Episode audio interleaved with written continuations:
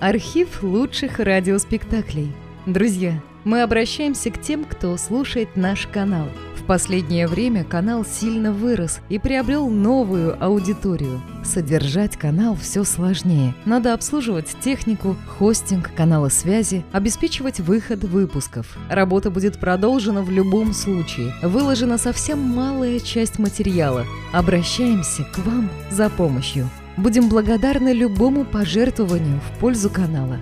Спасибо! Реквизиты и способы связи в описании канала.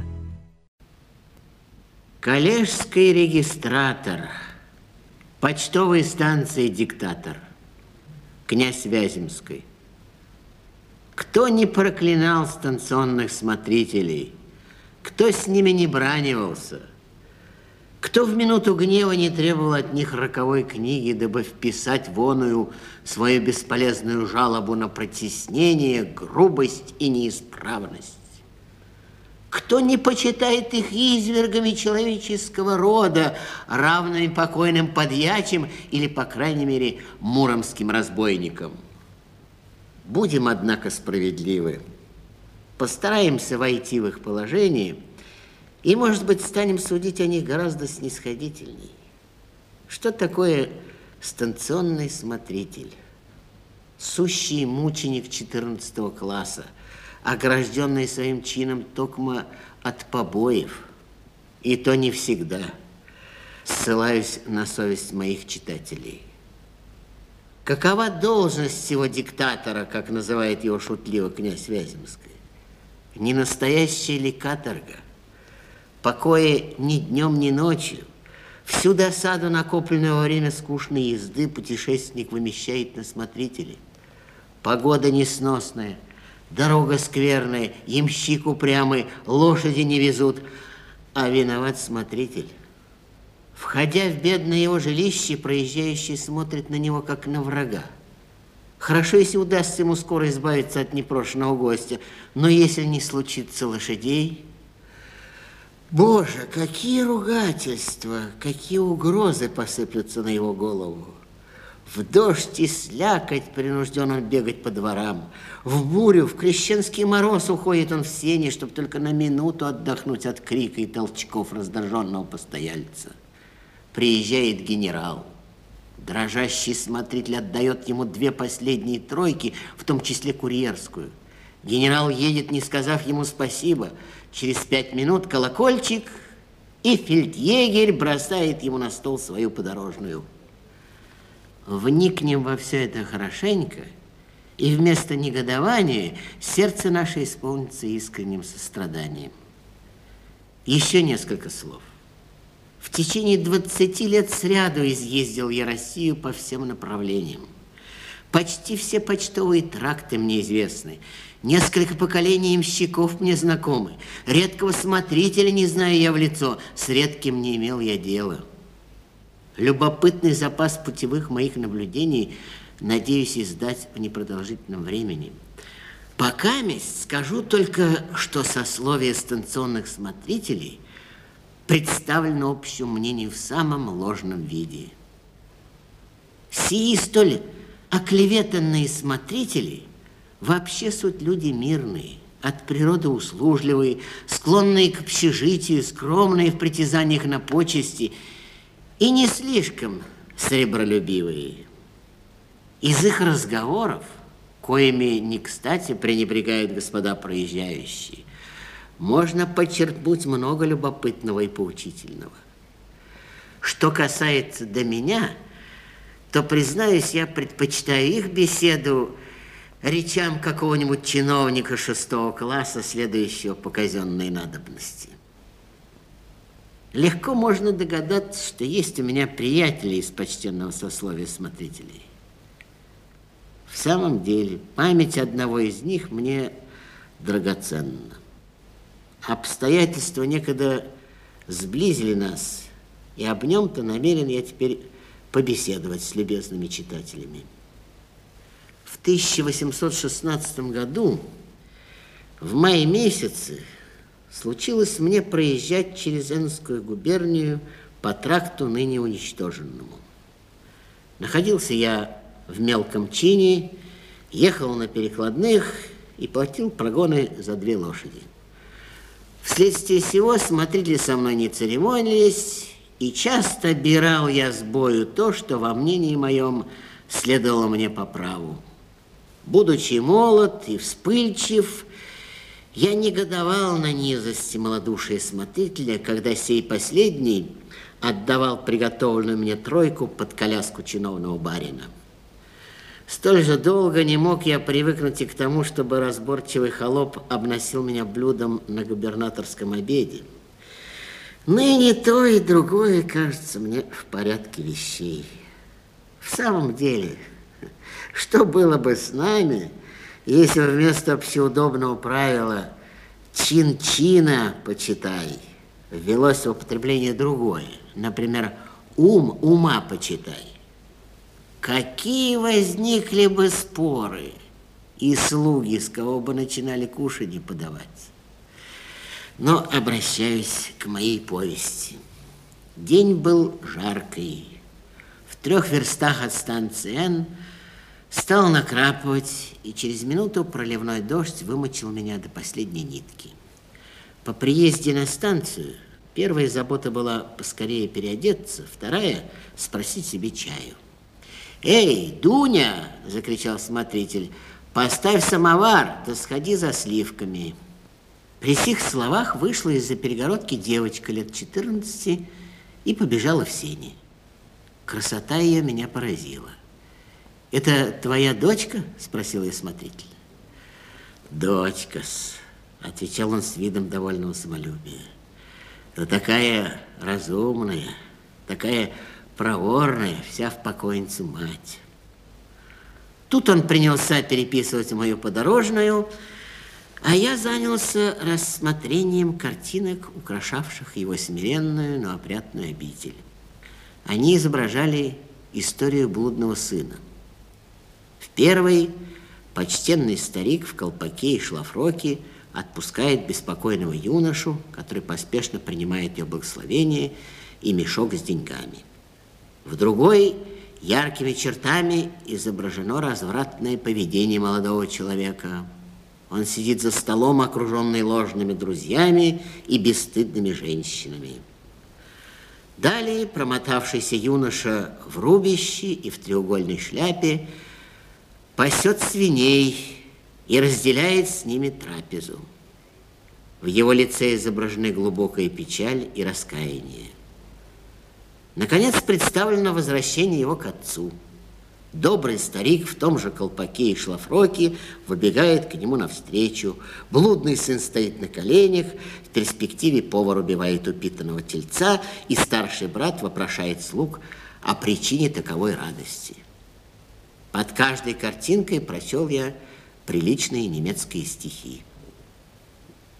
Все это до ныне сохранилось в моей памяти так же, как и горшки с бальзамином, и кровать с пестрой занавеской, и прочие предметы, меня в то время окружавшие. Вижу, как теперь самого хозяина, человека лет 50, свежего и бодрого, и его длинный зеленый сюртук с тремя медалями на полинялых лентах. Не успел я расплатиться со старым моим имщиком, как Дуня возвратилась с самоваром. Маленькая кокетка со второго взгляда заметила впечатление, произведенное ею на меня. Она потупила большие голубые глаза, я стал с ней разговаривать, а она отвечала мне без всякой робости, как девушка, видевшая свет. Я предложил отцу ее стакан пуншу, Дуне подал я чашку чая, и мы втроем начали беседовать, как будто век были знакомы. Лошади были давно готовы, а мне все не хотелось расстаться с смотрителем его дочкой. Наконец я с ними простился, отец пожелал мне доброго пути, а дочь проводила до телеги. В сенях я остановился и просил у ней позволения ее поцеловать. Дуня согласилась. Много могу я насчитать поцелуев с тех пор, как этим занимаюсь, но ни один не оставил мне столь долгого, столь приятного воспоминания. Прошло несколько лет, и обстоятельства привели меня на тот самый тракт, в те самые места. Я вспомнил дочь старого смотрителя и обрадовался при мысли, что увижу ее снова. Но подумал я, старый смотритель, может быть, уже сменен. Вероятно, Дуня уже замужем. Мысль о смерти того или другого также мелькнула в уме моем. Я приближался к станции с печальным предчувствием. Лошади стали у почтового домика. Вошед в комнату, я тотчас узнал картинки, изображающие истории блудного сына. Стол и кровать стояли на прежних местах, но на окнах уже не было цветов, и все кругом показывало ветхость и небрежение. Смотритель спал под тулупом. Мой приезд разбудил его, он привстал. Это был точно Симеон Вырин. Но как он постарел! Пока мне собирался он переписать мою подорожную, я смотрел на его седину, на глубокие морщины давно небритого лица, на сгорбленную спину и не мог надевиться, как три или четыре года могли превратить бодрого мужчину в хилого старика. «Узнал ли ты меня?» – спросил я его. «Мы с тобой старые знакомые». «Может статься», – отвечал он угрюмо. Здесь дорога большая, много проезжих у меня перебывало. Здорова ли твоя Дуня? Продолжал я. Старик нахмурился. А Бог ее знает, отвечал он. Так видно, она замужем, сказал я. Старик притворился, будто бы не слыхал моего вопроса и продолжал пошептом читать мою подорожную. Я прекратил свои вопросы и велел поставить Любопытство начинало меня беспокоить, и я надеялся, что пунш разрешит язык моего старого знакомца. Я не ошибся. Старик не отказался от предлагаемого стакана. Я заметил, что ром прояснил его угрюмость. На втором стакане сделался он разговорчив, вспомнил или показал вид, будто бы вспомнил меня. И я узнал от него повесть, которая в то время сильно меня заняла и тронула. «Так вы знали мою Дуню, начал он. Кто же не знал ее? Ах, Дуня, Дуня, что за девка-то была? Бывало, кто не проедет, всякой похвалит, никто не осудит. Барыни дарили ее та платочком, та сережками – Господа проезжие нарочно останавливались, будто бы пообедать или отужинать, а в самом деле только чтобы на нее подолей поглядеть. Бывало, барин, какой бы сердитый ни был, при ней утихает и милостиво со мной разговаривает. Поверите ли, сударь, курьеры, фельдъегеря с нею по получасу заговаривались. Ею дом держался – что прибрать, что приготовить, за всем успевала. А я-то старый дурак, не нагляжусь, бывало, не нарадуюсь. Уж я ли не любил моей Дуни, я ли не лелеял моего дитяти, уж ей ли не было житье. Да нет, от беды не отбожишься, что суждено, тому не миновать. Тут он стал подробно рассказывать мне свое горе. Три года тому назад, однажды в зимний вечер, когда смотритель разлиновывал новую книгу, а дочь его за перегородкой шила себе платье, тройка подъехала, и проезжий в черкесской шапке, в военной шинели, окутанной шалью, вошел в комнату, требуя лошадей. Лошади все были в разгоне, при всем известии путешественник возвысил было голос и на гайку, но Дуня, привыкшая к таковым сценам, выбежала из-за перегородки и ласково обратилась к проезжему с вопросом, не угодно ли будет ему чего-нибудь покушать. Появление Дуни произвело обыкновенное свое действие. Гнев проезжего прошел, он согласился ждать лошадей и заказал себе ужин. Сняв мокрую косматую шапку, Отпутав шали, сдернув шинель, проезжий явился молодым стройным гусаром с черными усиками. Он расположился у смотрителя, Начал весело разговаривать с ним и с его дочерью. Подали ужинать. Между тем лошади пришли, и смотритель приказал, чтобы тотчас, не кормя, запрягали их в кибитку проезжего. Но, возвратясь, нашел он молодого человека почти без памяти, лежащего на лавке. Ему сделалось дурно, голова разболелась, невозможно было ехать. Как быть? Смотритель уступил ему свою кровать, и положено было, если больному не будет легче, на другой день послать Вес за лекарем. На другой день гусару стало хуже. Человек его поехал верхом в город за лекарем. Дуня обвязала ему голову платком, намоченным уксусом, и села со своим шитьем у его кровати. Больной при смотрителе охал и не говорил почти ни слова. Однако же выпил две чашки кофе и, охая, заказал себе обед. Дуня от него не отходила. Он поминутно просил пить, и Дуня подносила ему кружку ею изготовленного лимонада. Больной обмакивал губы и всякий раз, возвращая кружку, в знак благодарности, слабой своей рукой, пожимал Дунюшкину руку. К обеду приехал лекарь. Он пощупал пульс больного, поговорил с ним по-немецки и по-русски объявил, что ему нужно одно спокойствие – и что дни через два ему можно будет отправиться в дорогу. Гусар вручил ему 25 рублей за визит, пригласил его отобедать, лекарь согласился, оба ели с большим аппетитом, выпили бутылку вина и расстались очень довольны друг другом. Прошел еще день, и гусар совсем оправился.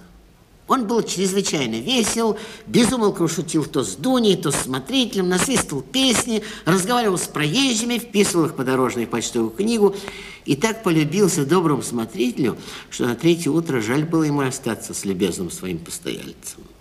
День был воскресный, Дуня собиралась к обедне, гусару подали кибитку. Он простился с смотрителем, щедро наградив его за постое угощение, простился и с Дуней, и вызвался довести ее до церкви, которая находилась на краю деревни. Дуня стояла в недоумении. «Чего ж ты боишься?» — сказал ей отец. «Ведь его высокоблагородие не волк и тебя не съест. Прокатись-ка до церкви».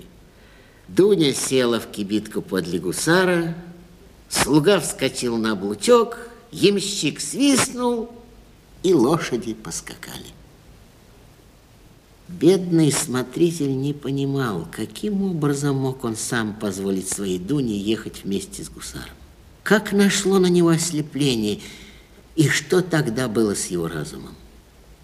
Не прошло и получаса, как сердце его начало ныть, ныть, и беспокойство овладело им до такой степени, что он не утерпел и пошел сам к обедне.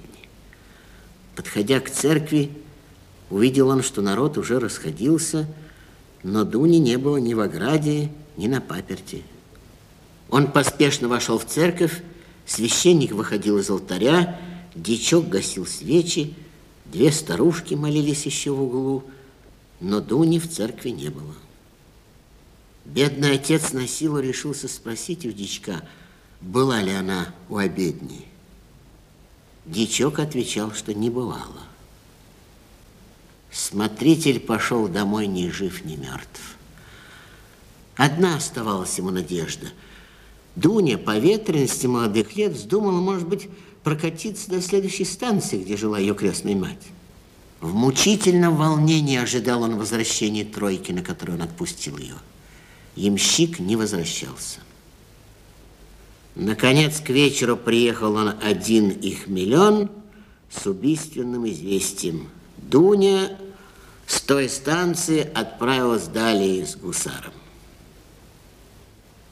Старик не снес своего несчастья. Он тут же слег в ту самую постель, где накануне лежал молодой обманщик. Теперь смотритель, соображая все обстоятельства, догадывался, что болезнь была притворная. Бедняк занемог сильной горячкой, его свезли в С, и на его место определили на время другого. Тот же лекарь, который приезжал к гусару, лечил его. Он уверил смотрителя, что молодой человек был совсем здоров, и что тогда еще догадывался он о его злобном намерении, но молчал, опасаясь его нагайки. правду ли говорил немец, или только желал похвастаться дальновидностью, но он немало тем не утешил бедного больного. Едва оправясь от болезни, смотритель выпросил у эского почтмейстера отпуск на два месяца и, не сказав никому ни слова о своем намерении, пешком отправился за своей дочерью. Из подорожной знал он, что ротмистр Минска ехал из Смоленска в Петербург. Ямщик, который вез его, сказывал, что во всю дорогу Дуня плакала, хотя, казалось, ехала по своей охоте. А вось, думал смотритель, приведу я домой заблудшую овечку мою. С этой мыслью прибыл он в Петербург, остановился в Измайловском полку в доме отставного унтер-офицера своего старого сослуживца и начал свои поиски. Вскоре узнал он, что ротмистр Минской в Петербурге и живет в Демутовом трактире. Смотритель решился к нему явиться. Рано утром пришел он в его переднюю и просил доложить его высокоблагородию, что старый солдат просит с ним увидеться. Военный лакей, чистя сапог на колодке, объявил, что барин почивает и что прежде 11 часов не принимает никого. Смотритель ушел и возвратился в назначенное время. Минский вышел сам к нему в халате в красной скуфье. «Что, брат, тебе надобно?» – спросил он его. Сердце старика закипело. Слезы навернулись на глазах, и он дрожащим голосом произнес только «Ваше высокоблагородие, сделайте такую божескую милость». Минский взглянул на него быстро, вспыхнул, взял его за руку, повел в кабинет и запер за собой дверь. «Ваше высокоблагородие», — продолжал старик, — «что с воза упало, то пропало. Отдайте мне, по крайней мере, бедную мою Дуню, ведь вы натешились ею, не погубите же ее понапрасну». «Что сделано, того не воротишь», — сказал молодой человек в крайнем замешательстве. «Виноват перед тобой и рад просить у тебя прощения». Но не думай, чтобы я Дуню мог покинуть. Она будет счастлива, даю тебе честное слово. Зачем тебе ее? Она меня любит. Она отвыкла от прежнего своего состояния. Ни ты, ни она, вы не забудете того, что случилось. Потом, сунув ему что-то за рукав, он отворил двери, и смотритель, сам не помня как, очутился на улице. Долго стоял он неподвижно, Наконец увидел за обшлагом своего рукава свертых бумаг. Он вынул их и развернул несколько пяти- и десятирублевых смятых ассигнаций. Слезы опять навернулись на глазах его, слезы негодования. Он сжал бумажки в комок, бросил их на землю, притоптал каблуком и пошел. Отошед несколько шагов, он остановился, подумал и воротился, но ассигнации уже не было. Хорошо одетый молодой человек, увидя его, подбежал к извозчику, сел поспешно и закричал «Пошел!». Смотритель за ним не погнался. Он решился отправиться домой, на свою станцию, но прежде хотел хоть раз еще увидеть бедную свою Дуню. Для сего дня через два воротился он к Минскому. Но военный лакей сказал ему сурово, что барин никого не принимает, грудью вытеснил его из передней и хлопнул дверь ему под нос. Смотритель постоял, постоял, да и пошел. В этот самый день вечером шел он по Литейной, отслужив молебену всех скорбящих. Вдруг промчались перед ним щегольские дрожки – и смотритель узнал Минского. Дрожки остановились перед трехэтажным домом у самого подъезда, и Гусаров бежал на крыльцо. Счастливая мысль мелькнула в голове смотрителя. Он воротился, пронявшись с кучером. «Чья, брат, лошадь?» – спросил он. «Не Минского ли?» «Точно так», – отвечал кучер. «А что тебе?» «Да вот что, барин твой приказал мне отнести к его Дуне записочку, а я и позабудь, где Дуня-то его живет». Да вот здесь, во втором этаже. Опоздал ты, брат, с своей запиской. Теперь уже он сам у нее. Нужды нет, возразил смотритель с неизъяснимым движением сердца. Спасибо, что надоумил, а я свое дело сделаю. И с этими словами пошел по лестнице. Двери были заперты. Он позвонил, прошло несколько секунд в тягостном для него ожидании. Ключ загремел, ему отворили. «Здесь стоит Авдотья Семеновна?» – спросил он. «Здесь», – отвечала молодая служанка. «Зачем тебе ее надобно?» Смотритель, не отвечая, вошел в залу. «Нельзя, нельзя!» – закричал вслед ему служанку. «У Авдотьи Семеновны гости!» Но смотритель, не слушая, шел дальше. Две первые комнаты были темны, в третьей был огонь. Он подошел к растворенной двери и остановился. В комнате, прекрасно убранной, Минской сидел в задумчивости. Дуня, одетая со всей роскошью моды, сидела на ручке его кресла, как наездница на своем английском седле. Она с нежностью смотрела на Минского, наматывая черные его кудри на свои сверкающие пальцы. Бедный смотритель. Никогда дочь его не казалась ему столь прекрасной. Он поневоле ей любовался. «Кто там?» – спросила она, не поднимая головы. Он все молчал. Не получая ответа, Дуня подняла голову и с криком упала на ковер.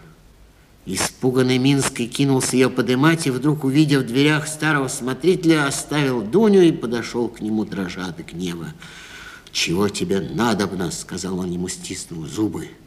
«Что ты за мной всюду крадешься, как разбойник? Или хочешь меня зарезать? Пошел вон!» И сильной рукой, схватив старика за ворот, вытолкнул его на лестницу. Старик пришел к себе на квартиру. Приятель его советовал ему жаловаться, но смотритель подумал, махнул рукой и решил отступиться. Через два дня отправился он из Петербурга обратно на свою станцию и опять принялся за свою должность. Вот уже третий год заключил он, как живу я без Дуни. И как об ней ни слуху, ни духу. Жива ли, нет ли, Бог ее ведает. Всяко случается. Ни ее первую, ни ее последнюю сманил проезжий повеса. А там подержал, да и бросил. Много их в Петербурге молоденьких дур. Сегодня в атласе да в бархате, а завтра, поглядишь, метут улицу вместе с Голью Кабацкою. Так подумаешь порой, что и Дуня, может быть, тут же пропадает. Так поневоле согрешишь, да пожелаешь ей могилы. Таков был рассказ приятеля моего, старого смотрителя, рассказ, неоднократно прерываемый слезами, который живописно оттирал он своей полою, как усердный Терентьич прекрасной балладе Дмитриева.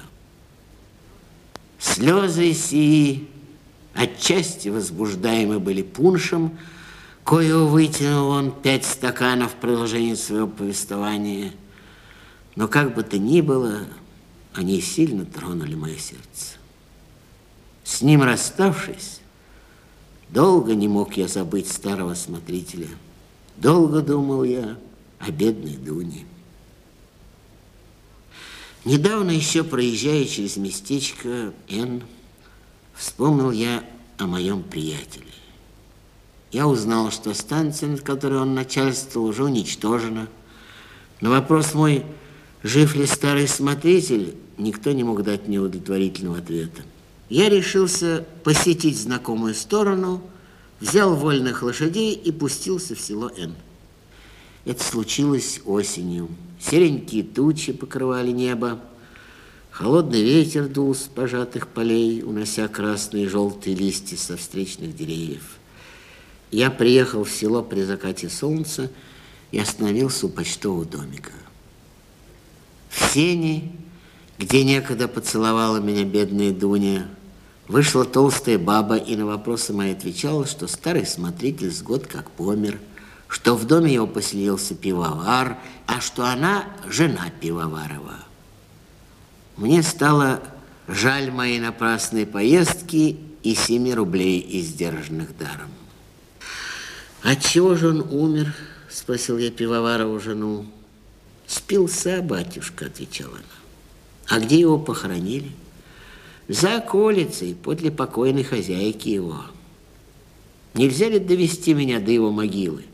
«Почему же нельзя? Эй, Ванька, полон тебе с кошкой возиться. Проводи-ка барин на кладбище, да укажи ему смотреть ли его могилу». При сих словах оборванный мальчик, рыжий и кривой, выбежал ко мне и тотчас повел меня за колицу. «Знал ты покойника?» – спросил я его дорогой. «Как не знать? Он выучил меня дудочки вырезывать. Бывало, Царство Небесное идет из кабака, а мы за ним, дедушка, дедушка, орешков. А он нас орешками и наделяет. Все, бывало, с нами возится. А проезжие вспоминают ли его?» Да но немало проезжих. Разве заседатель завернет? Да тому не до мертвых.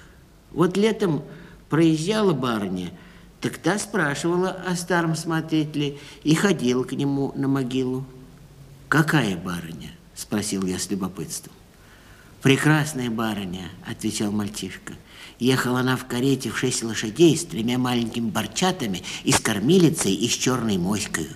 И как ей сказали, что старый смотритель умер, так она заплакала и сказала детям, сидите смирно, а я схожу на кладбище. А я было вызвался довести ее, а барыня сказала, я сама дорогу знаю. И дала мне пятак серебром. Такая добрая барыня. Мы пришли на кладбище. Голое место, ничем не огражденное, усеянное деревянными крестами, не осененными ни единым деревцом. Отроду не видал я такого печального кладбища. Вот могила старого смотрителя, сказал мне мальчик, спрыгнув на груду песку, в которой врыт был черный крест с медным образом. И барыня приходила сюда, спросил я. Приходила, отвечал Ванька. Я смотрел на нее издали. Она легла здесь и лежала долго. А там барня пошла в село и призвала папа, дала ему денег и поехала. А мне дала пятак серебром, славная барыня. И я дал мальчишке пятачок и не жалел уже ни о поездке, ни о семи рублях мною истраченных.